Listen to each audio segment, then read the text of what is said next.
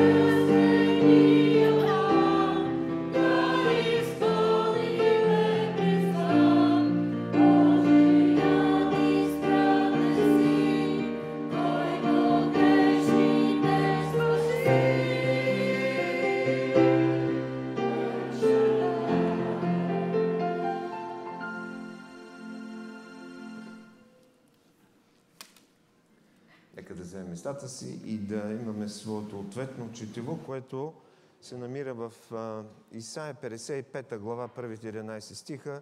За улеснение ще ги видим на екрана. О, вие, които сте жадни, дойдете всички приводите. И вие, които нямате пари, дойдете, купете та яще. Да, дойдете, купете вино и мляко без пари и без плата.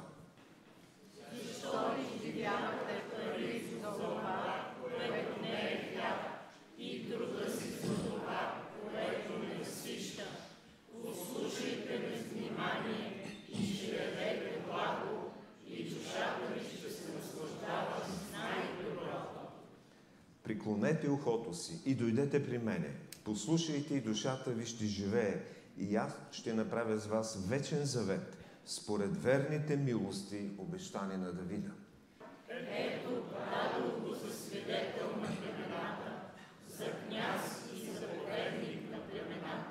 Ето, ще призовеш народ, когато ти не познаваш. И народ, който не те познаваше, ще тича пред тебе заради Господа, твоят Бог, и заради святия Израилев, защото те е прославил.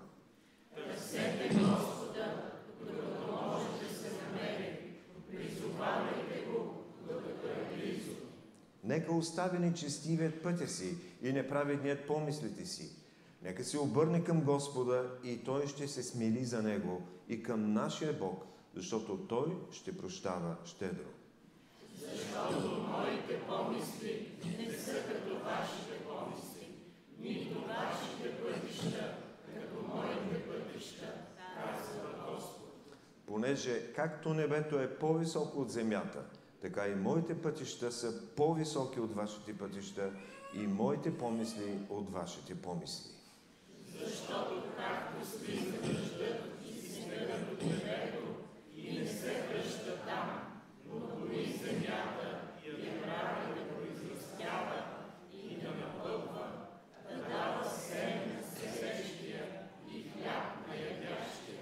Така ще бъде Словото ми, което излиза из устата ми.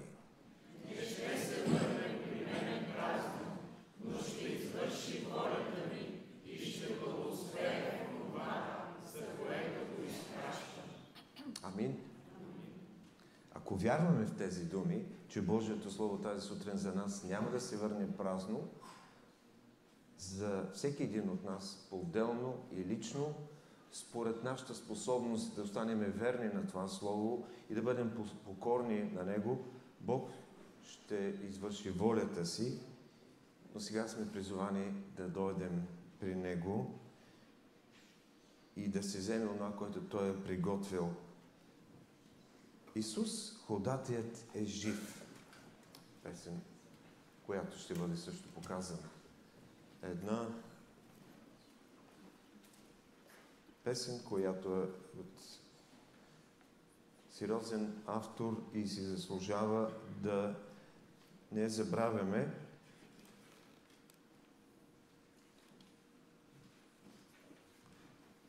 Iisus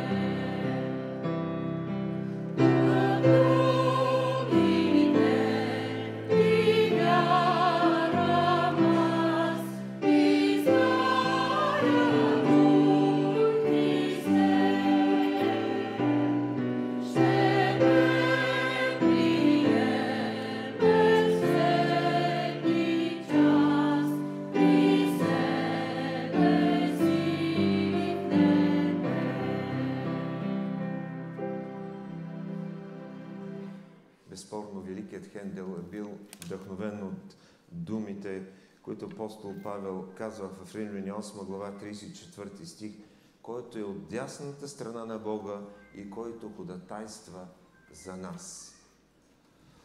Сега нека да се изправим, да чуем Божието Слово и да имаме времето за молитва.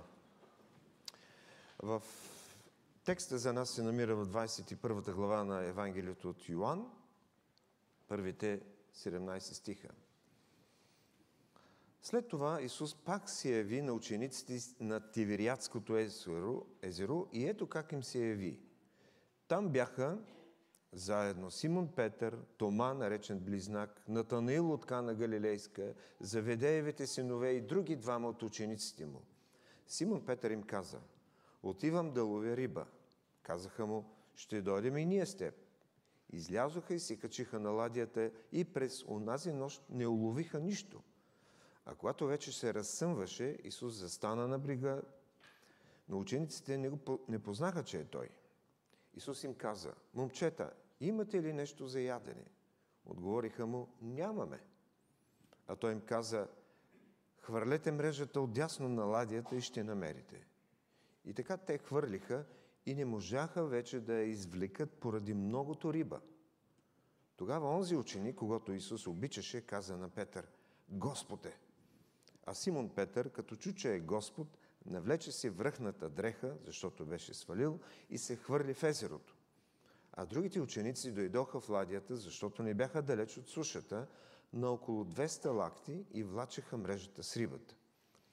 И като излязоха на сушата, видяха разтлана жарава и на нея е сложена риба и хляб. Исус им каза, донесете от рибата, която сега уловихте. Затова Симон Петър се качи на ладията и извлече мрежата на сушата, пълна с едри риби. 153 на брой. И макар да бяха толкова много, мрежата не се скъса. Исус им каза, елате да закусите. И никой от учениците не смееше да го попита, ти кой си, понеже знаеха, че е Господ. Исус дойде, взе хляба и им даде, също и рибата.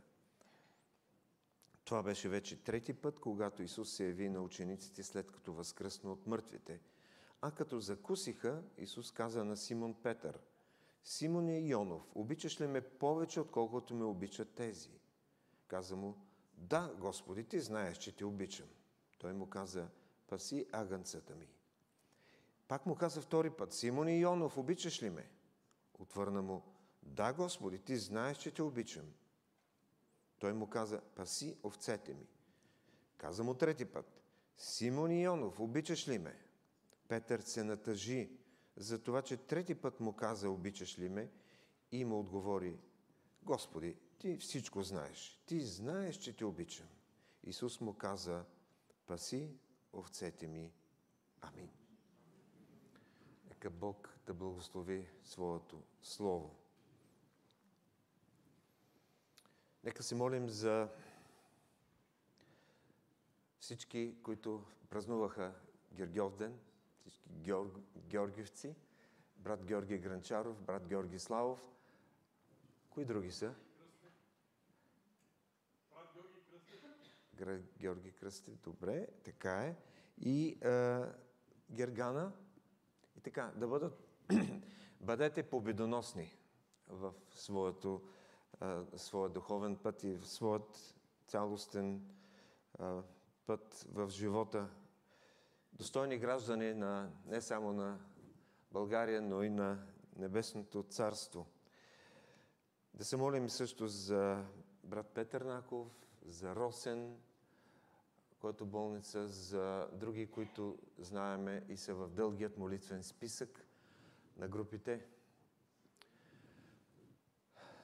Господи, благодарим Ти за това, че Ти си жив и че си яви не само на а, десетимата, на 11, на 500 и на апостол Павел, като последен, както той казва, но ти си яви на всеки един от нас по чуден начин. Затова сме тук. Защото ти си ни привлякал. Защото си благоволил да ни откриеш пътят, истината и живота. Защото Твоята милост и Твоята благодат е велика, неизследима. И сега не меем пред тази милост тази благодат. Е, Не можем да изкажем своите благодарности, не можем да изкажем онова, което сърцето го вълнува и то не може да бъде облечено с думи, но ти благодарим, че ни влагаш думи от Твоето Слово, с които можем да ги върнем обратно към Тебе като хваление. Благодарим и Ти за всеки, който, който иска да, като живее с Тебе, да, да победи греха, да, да води един достоен живот, достоен за покаянието, достоен за истината и за Тебе. И когато а, сме застанали пред а, те, святото Ти име, пред а, името Шадай, Всевишен, Всемогъщ, Господ, който изцелява, Господ, който е наше знаме, Господ Иере, който промислява. Ние се чувстваме толкова малки и слаби и затова те молим, имай милости към нас, към, към нашите ежедневни опущения и неща, които сме наскърбили Твоята воля. Възстанови ни обратно. Молим се да ни помогнеш да преживяваме отново и отново всеки ден тази среща с Тебе, която неизменно включва покаяние и възстановяване и нови решения, които трябва да вземаме. Благодариме Ти за посланието, което имаш към нас, че Ти си Бог, който ни чакаш да, да озрееме за някои неща, да научим някои уроци. И сега чакаме да ни, да ни говориш и да ни а, помагаш да изграждаш волята ни така, че да бъде в унисон с Твоята свята воля. Молим се за болните, които споменахме. Молим се те да бъдат укрепени, възстановени и най-вече да бъдат а, обновени и възстановени с, в дух, душа и тяло. Молим се за Твоето изцерение и за Твоето благословение в техния живот и за техните семейства. Молим се за този народ и за изборите, които правим и които много пъти въпреки желанията ни, не се случва това, което очакваме като управление на страната. Молим се, дай мъдрост, дай страх от Тебе, за Тебе, от тези, които сме гласували някакво доверие. Нека този път то да бъде оправдано. Молим се, Господи, за народа на, на Украина и за воюващите страни, бъди милостив и, и нека оръжията да бъдат свалени. Нека мирът в сърцата да бъде първо място, за да дойде мир в този свят. Ние, Господи, сме слаби, за да проумееме Твоята воля, която е глобална.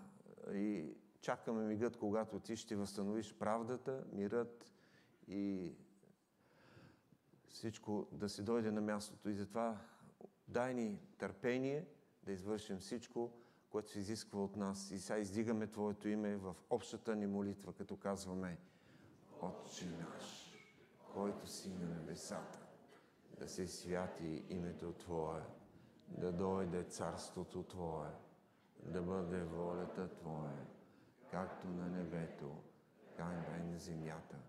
Хлябът наш насъщни, дай го нам днес и прости ни дълговете наши, както и ние прощаваме на нашите длъжници. И не ни въвеждай в изкушение, но избави нас от лукави, защото е Твое царството и силата и славата вовеки. Амин.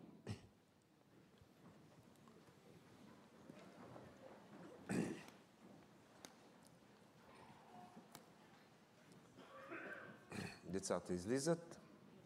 Те вече го направиха почти.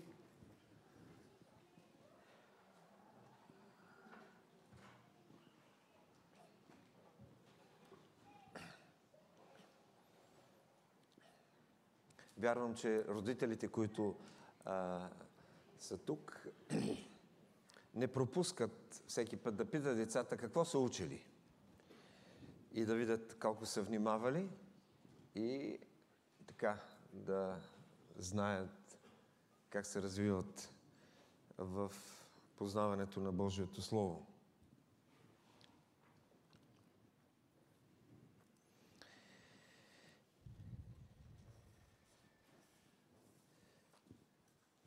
Приятели, ние все още сме под влияние на Възкресението на Спасителя и проследяваме, доколкото е възможно, хронологията на събитията. И ако следваме това, което казва евангелист Йоанн, след Възкресението той се яви на 10, после се яви следващия ден на 11 и по-нататък се казва, че се яви на останалите в Галилея. Той им каза да чакат там. И със сигурност те отидаха там. И къде отидаха? Отидаха на мястото, където най-напред той ги беше призовал. На брегът на Галилейското или Тивериатското езеро. Затова се говори в тази 21 глава на Йоанн. И за да сме наясно, че е така, в 14 стих той казва, това беше третият път, когато Исус се яви на учениците, след като възкръсна от мъртвите. Това Галилейско езеро е свързано с служението на нашия Господ и преди и след Неговото възкресение. То е едно познато място за тези мъже. Имаше логика да стоят там. Тези седем човека, за които се говори тук, имаха нужда от напътствие, от възстановяване, изобщо от една жива среща с Господа. И виждаме кои са там. Петър, ревностен, но все пак недостатъчен, импулсивен, прибързан, но търсещ. Там е и Тома, който е скептик, но искрен. Там е Натанил, както някой се изразява, чигаджията, който също в началото се съмняваше. Там са и синовете на Грама, Яков и Йоан, и още двама, чието имена не се споменават, и ние предполагаме, че това са Филип и Андрей, които също бяха рибари. И макар да, да акцентираме повече на възстановяването на Петър, ние осъзнаваме, че всички, не само останалите ученици, но и всички ние имаме толкова често нуждата да бъдем възстановени, да, бъ, да изпитваме тази промяна. Осъзнаваме, че и ние имаме тази нужда и тези хора там на брега на езерото и в лодката представят нас и вас и мен. Сезонът е пролет, малко след Пасхата. Топли ветрове набраздяват гладката повърхност на езерото. Хълмовете наоколо са зелени, усеяни с бели цветя, диви цветя. И днес, ако след 2000 години природата там, а и в нашата страна е толкова красива, представете си какво, каква красота е била тогава. Петър е бил нетърпелив и след известно време, ходейки напред-назад около брига, си казва, дайте да наловим малко риба. И другите се присъединяват.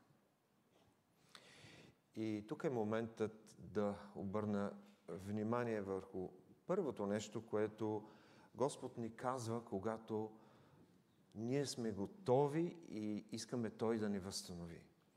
Когато Господ ни възстановява, Той първи ни оставя да се сблъскаме с неуспеха.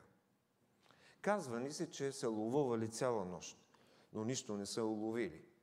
Това е много интересно, защото те хвърлят големи мрежи, покриват голяма повърхност, едва ли са използвали въдици и някой смята, че това е единствената истинска рибарска история, разказвана някога. Защото знаете колко много рибарите преувеличават а, нещата от, от техния улов и също така никога не говорят за неуспехите си, за провалите си. Но тази нощ беше провалът на експертите, ако можем така да кажем. Тези мъже, които знаеха как се лови риба, това им беше занаятът.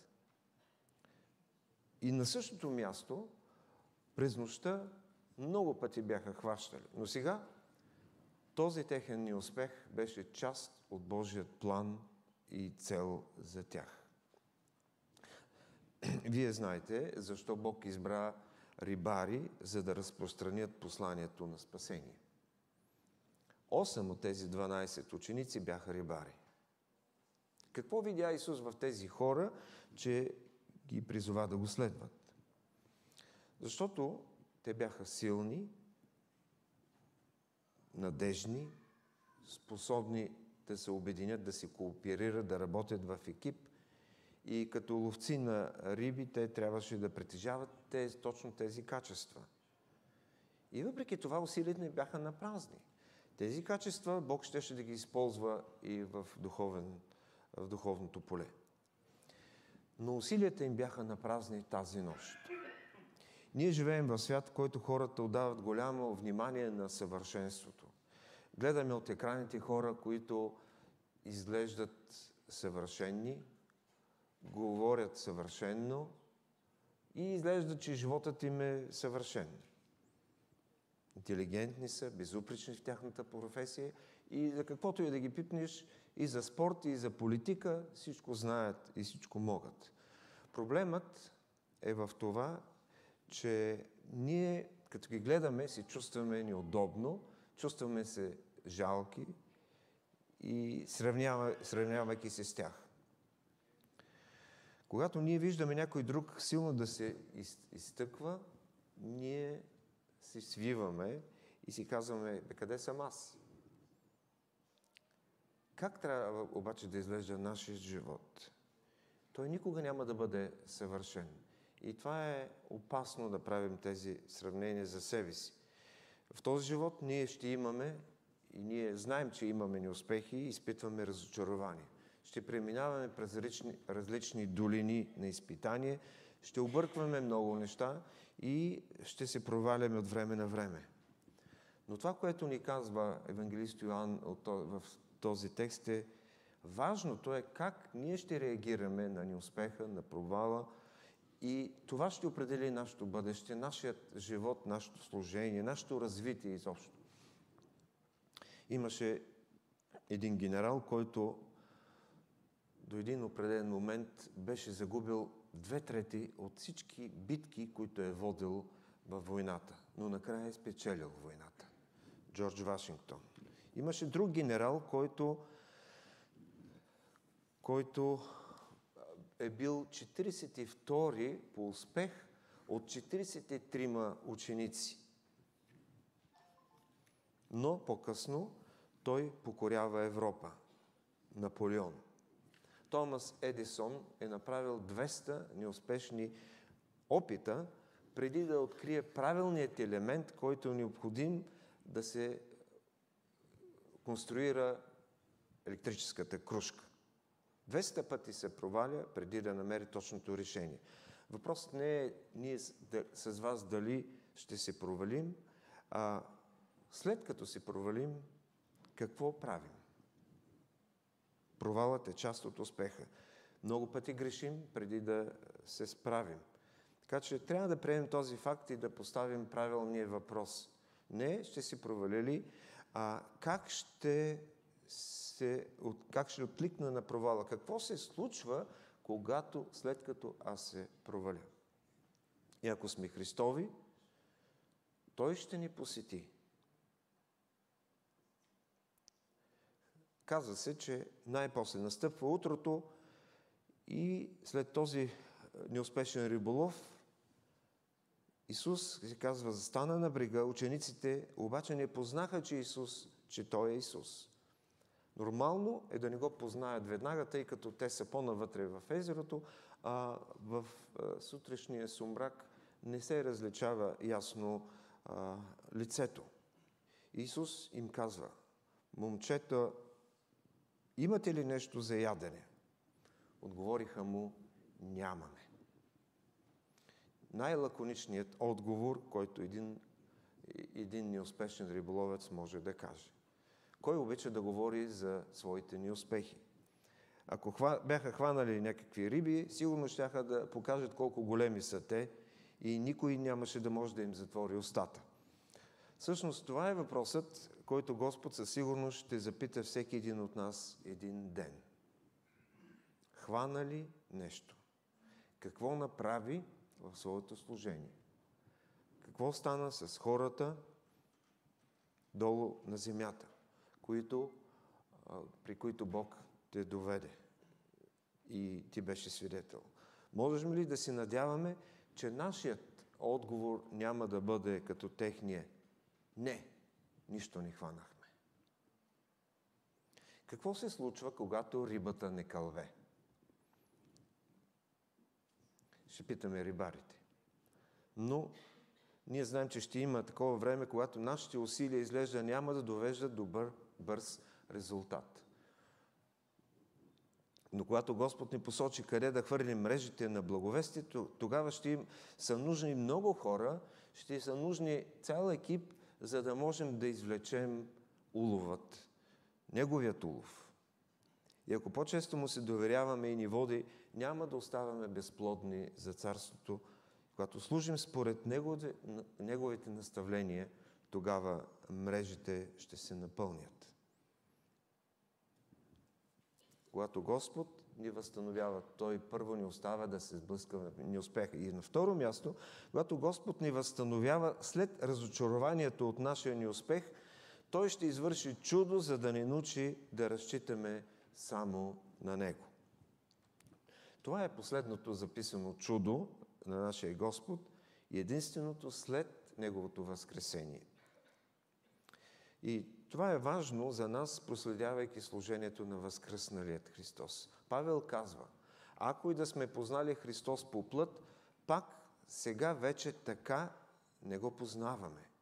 Не го познаваме по плът, а го познаваме като един, който е възкръснал, който е отясно на Отца и днес се застъпва за нас. И днес гледа нашите разочарования и неволи и прави чудеса. Когато говорим за чудесата на Исус, забелязвате, че Господ използва това, което учениците вече имаха за основа на свой, на, а, в, в себе си. Какво имаха в ръцете си? Те държаха едни мрежи и очакваха да се напълнят с риба.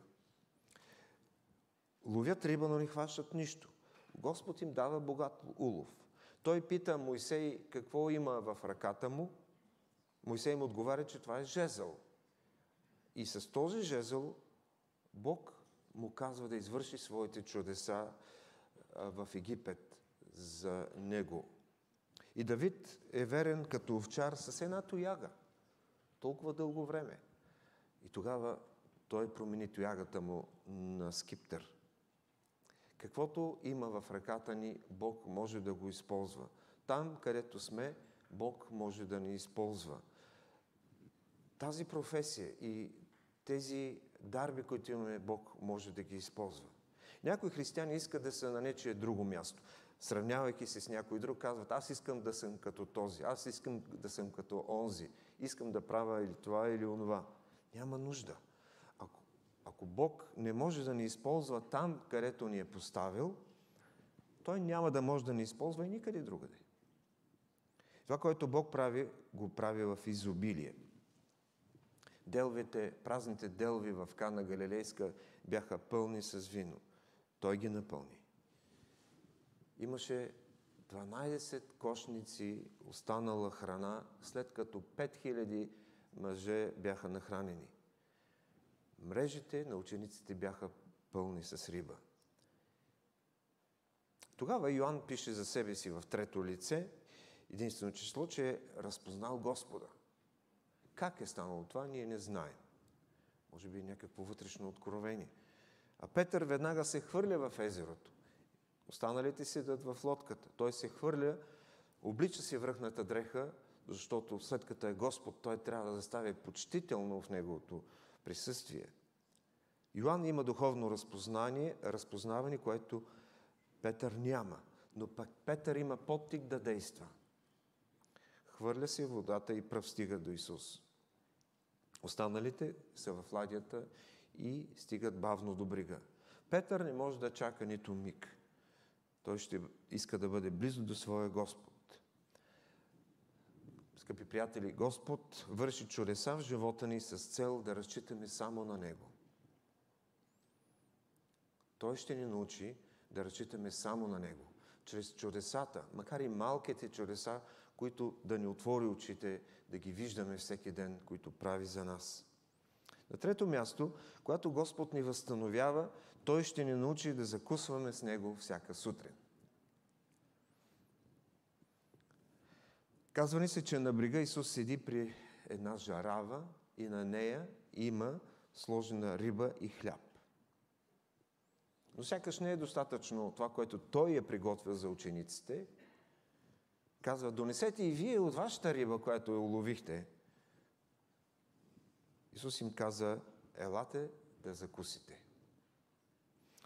Забелязахте ли, че макар Исус да беше сложил риба на жаравата, той поиска и от рибата, която учениците бяха уловили.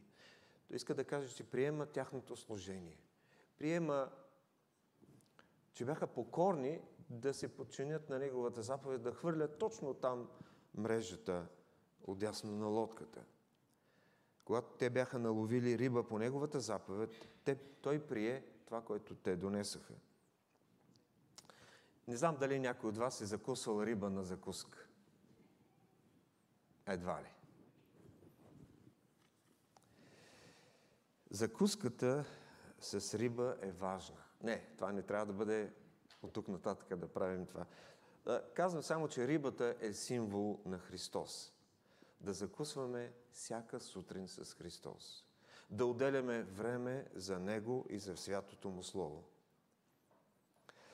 Ако отидем някъде на хотел, закуската е включена в цената и ние обикновено хапваме изобилно. Вкъщи не го правиме така, нали? но там се възползваме, защото е включена в цената. В цената на нашето истинско следване на Господа е включена непременно, трябва да бъде включена закуската с Исус. И знаете, че една сутрин един ангел изпраща гарван да занесе закуска на пророк Илия. Той яде и пак заспива. В трета книга на, трета книга на царете, 19 глава, се говори за това. После ангелът пак идва при него, буди го и казва, стига си спал, яш отново. Имаш дълъг път да вървиш. И с тази закуска той отиде до планината Хорив и когато има да вършиш, Бог ни казва, когато имам да вършим тежка работа през деня, ние трябва с вас да закусим добре. Да закусваме добре също така и с Божието Слово. Да имаме духовната сила за деня. Имаме нужда от закуска с Исус, за да повярваме, за да се справяме с трудностите и за да го следваме. Имаме нужда от импулс на вяра, от сила чрез Неговата храна, от изкрата на енергията на Неговото Слово. Има много работа за вършене в Царството, но без силата от закуската с Него няма да успеем. Ние сме практични и особено сега много се говори за здравословно хранене и така закуските ни гледаме да ги разнообразяваме. Овесени ядки, мюсли, бъркани яйца, компле или каквото там решиме. Не е едно и също всяка сутрин, нали? Не са само мазните баници. Също, същото е закуската с Божието Слово. В Библията намираме и пророчески книги, и песни на хваление, исторически книги, евангелия, послание. Каква витаминозна закуска за нашия дух? Пропускаме ли? Затова Исус ги покани тях, покани кани и нас. Елате да закусите. Да, Исус каза, идете по целия свят и разгласяйте благовестието на всяко създание. Но той първо би предпочел да дойдем при него и да закусим с него преди да отидем. И е чудесно, когато възкръсналия Господ ни храни. Той иска да нахрани своите си. И ако закусваме често с Исус, то ще можем и да вечеряме с Него на трапезата в Неговото присъствие в края на времената. На четвърто място, когато Господ ни възстановява, Той изпитва мотивът на нашето служение. От стих 15 нататъка не си казва, че когато позакусиха, Исус провежда разговор с Петър. И той е в присъствието на останалите ученици. Не е лесно да провеждаш разговор с повече хора, но фокусът ти да е върху един. Ние научаваме нещо важно. Любовта към Спасителя е задължително условие за каквото и да е служение. Любовта трябва да бъде мотивация за нашето усилие да го познаваме, да го следваме и да му служим. Три пъти Господ задава един и същ въпрос на Петър и трите пъти той му отговаря. И три пъти Исус му дава поръчение. Всички знаете защо а, три пъти. Защото три пъти се отрече от него. Когато Петър бе в двора на първосвещеника в нощта на арестуването на Исус, Петър се грееше на една жарава в много опасна вражеска среда. И там той се отрече от Господа. Сега на една друга жарава, в съвсем друга среда, Господ възстановява своя призив към него. Когато Исус зададе въпроса три пъти, в нашия превод изглежда като повторение, макар че в някои а, синодални преводи се използват и двете думи – любя и обичам. Ето го и първият въпрос. А като закусиха, Исус каза на Симон Петър, Симон Ионов, обичаш ли ме повече, отколкото ме обичат тези? Каза му, да, Господи, ти знаеш, че те обичам. Той му каза, паси агънцата ми. Исус се обръща към него с старото му име – Симоне, а не с Петър, защото знаете, че Петър означава скала. Очевидно, той до сега не се бе показал като скала. Беше се провалял. И трябва да премине през пълно осъзнаване. Той плака горчиво, веднага след отричането си, срещайки погледа на Спасителя. Но за да бъде скала, той трябва да осъзнае силата на любовта, която трябва от тук нататък да го движи. Да бъде скала за истината, за църквата, за благовестието, което и той беше в денът на Пересятница, трябваше да осъзнае силата или мотивацията на любовта. Исус го попита дали неговата любов е по-голяма от тази на останалите ученици. Това е малко неудобно пред останалите. Това е голямо предизвикателство за Петър, защото той до този момент си мислише за най-стабилен, най-предан, най-добър.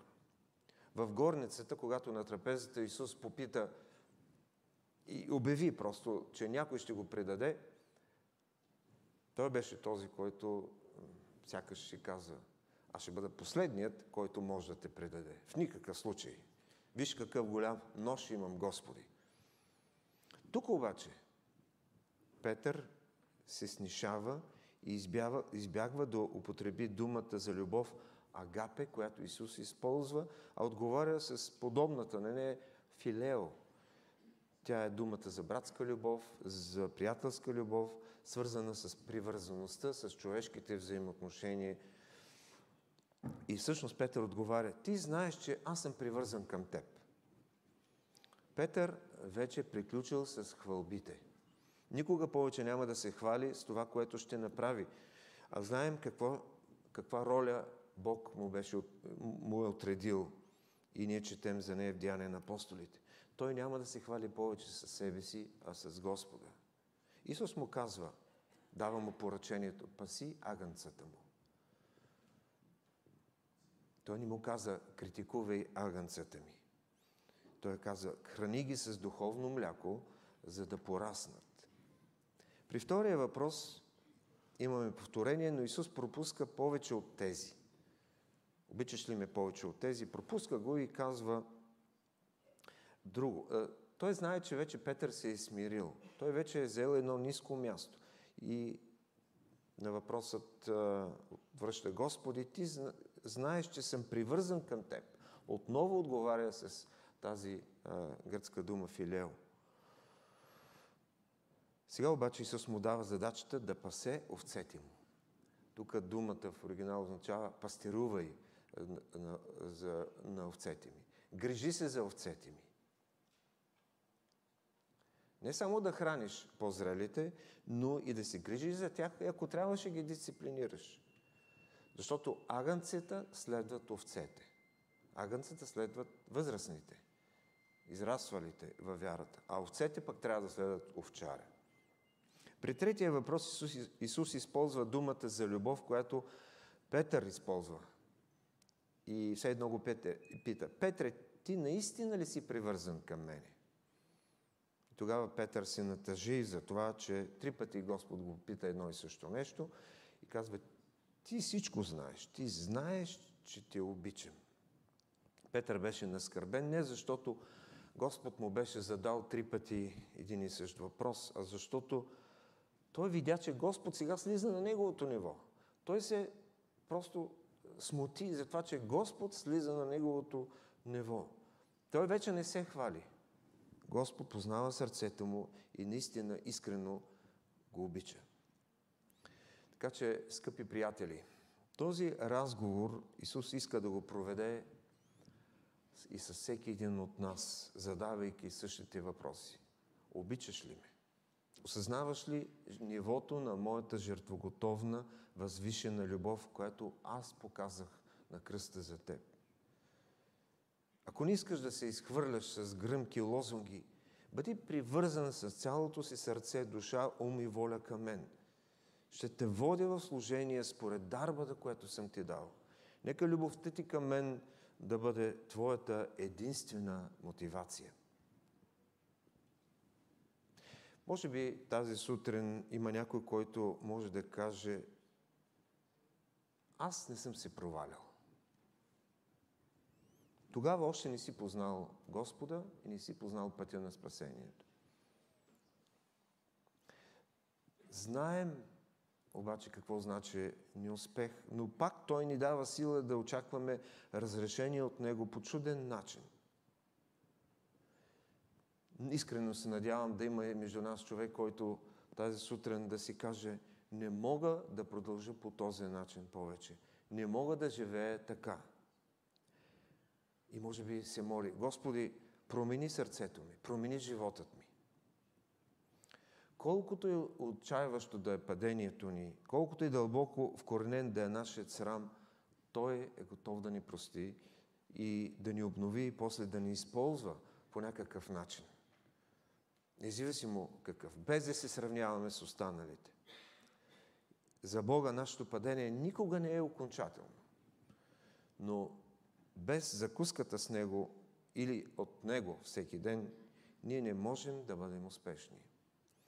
И за да продължим напред, вече възстановени, трябва да следваме най-висшата мотивация – Неговата любов.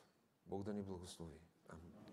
Спасителю, нуждаем се от това да ни напомнеш за тази невероятна Твоя любов, за начинът по който Ти имаш план за всеки един от нас. Там, където си ни поставил да живеем, да, да работим, да служим, благослови всеки един, така че първо в семействата ни, после в а, обществото и в а, църквата да бъдем годни на Тебе, близо до Тебе, признаващи недостоинството си, но облечени с силата, която Ти ни даваш, вдъхновението, което идва от Тебе, храната, която идва от Тебе, силата, да можем да извършим това, което Ти очакваш от нас. Не само за да не се посрамим, но за да дадат и други на спасение, да познаят Тебе, Господи. Бъди издигнат. Амин.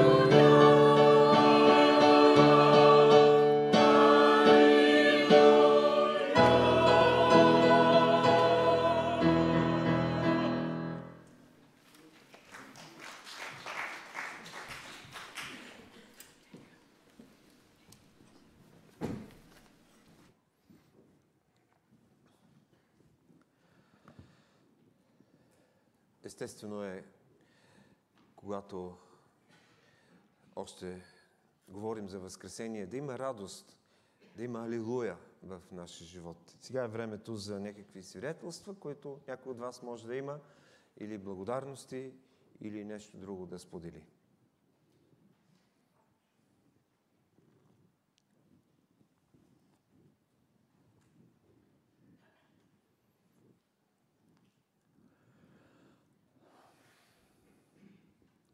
Добре. Аз знам, че след малко в кафето, другото кафе или някъде другаде ще споделите помежду си а, някои неща, които Господ е направил, но а, не трябва да се смущаваме за това, че а, някои толкова много хора ще чуят това, което Бог е направил. Какво е направил? Прекрасни дни Бог ни е подарил и ни дава да се наслаждаваме на празниците и на духовните празници в нашия живот. Добре, последно повикване, защото следва една скучна част съобщение. Съобщение. А, брат Олег.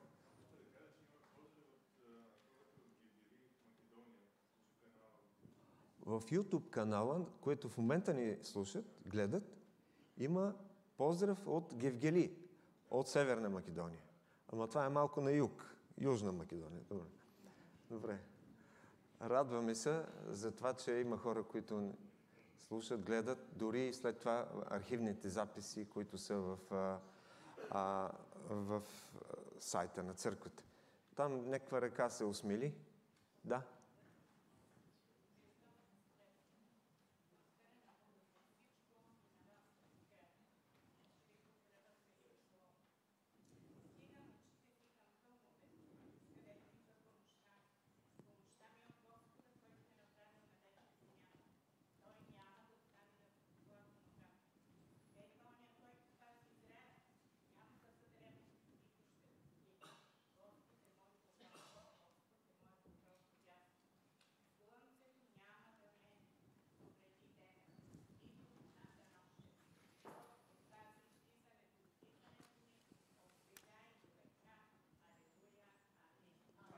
Амин. Тези от вас, които чуха този псалом, могат ли да кажат кой е този псалом? 121. Добре. Имаме нов бюлетин. Малко закъсня, а, но там ще го намерите в златни, в златен цвят. Следващата седмица, т.е. хронологично. Тази вечер, според, не само според бюлетина, но и според голямото, големия плакат, който има навънка, тази вечер от 18 часа на това място има великденски концерт на ансамбъл Музика Антика. Много интересен от класически автори и заслужава си. Елате, поканете приятели тази вечер от 18 часа. Концертът не е дълъг, един час, максимално един час. А, изпълнителите са пет души а, и певица, така че а, заповядайте тази вечер. Следващата седмица молитвеното събрание от 18 часа. Брат Данчо Цонев ще е, ни води в молитва. Също така библейските групи си продължават. Следващата неделя пастир Алексиев вече по-възстановен, надяваме се, ще ни говори, продължава от поредицата от книгата Истира 8 глава, да убиваш с любов.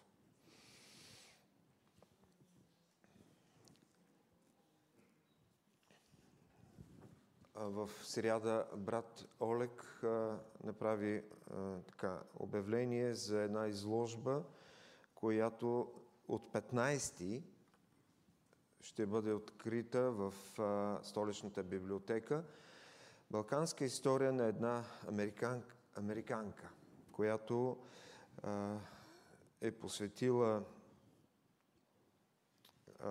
живота си. А, Озаглавено е просвета, хуманизъм и спасение по време на войни. Дневник и писма на Мери Матюс, допълнени с разкази за спасените и техните наследници. Много интересна изложба от 15 нататък. Ще има и други събития, които ще бъдат показани малко по-късно, като лекция за фотографията с презентация на 18 май от 18.30 брат Иво Загорчинов ще а, представи а, за желаящите тази лекция и тази презентация връзка с фотографията. Не се отчаивай никога. Бог грижи се за теб. 462 песен, с която ние ще събереме даренията, които вече сме приготвили за Божието дело. Не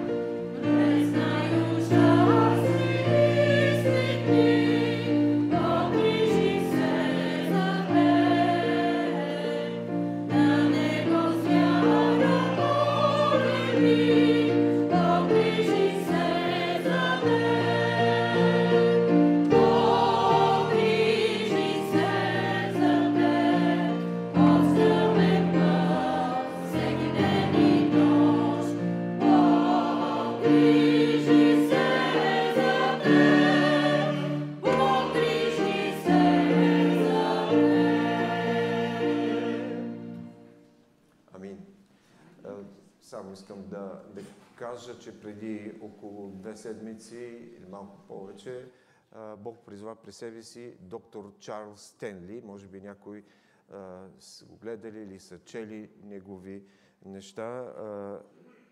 Е, 90 години неговият живот е бил изпълнен с служение на Бога и с много големи благословения. И той, само искам да цитирам една негова мисъл. Твърде много християни имат посвещение на удобството. Те ще бъдат верни до тогава, докато им е удобно и докато не се налага да рискуват, да бъдат отхвърнени или да бъдат критикувани. вместо да застанат твърди, твърди срещу изпитанията и предизвикателствата, те изчакват да видят по кой път техните приятели ще поемат. Аз вярвам, аз вярвам, че ние не сме от тези, които, а, които а, с, а, имаме посвещение на удобството. Ние имаме посвещение, мотивирани от любовта, която Бог е вложил в сърцата ни.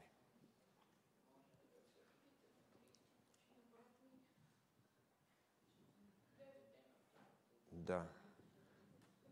Добре, сестра Надя ни казва, че брат е починал и да се молим за отеха и Бог да, да направи така, че целият ти дом да бъде близо до, по-близо до Бога, колкото до сега е бил. Благодата на нашия Спасител Господ Исус Христос, любовта на Бог Отец, присъствието, ръководството, общението и силата на Святия Дух да бъде и пребъде всеки един от нас, домовете ни, децата ни, църквата ни, народът ни, църквата по целия свят, сега и през вековете. Амин.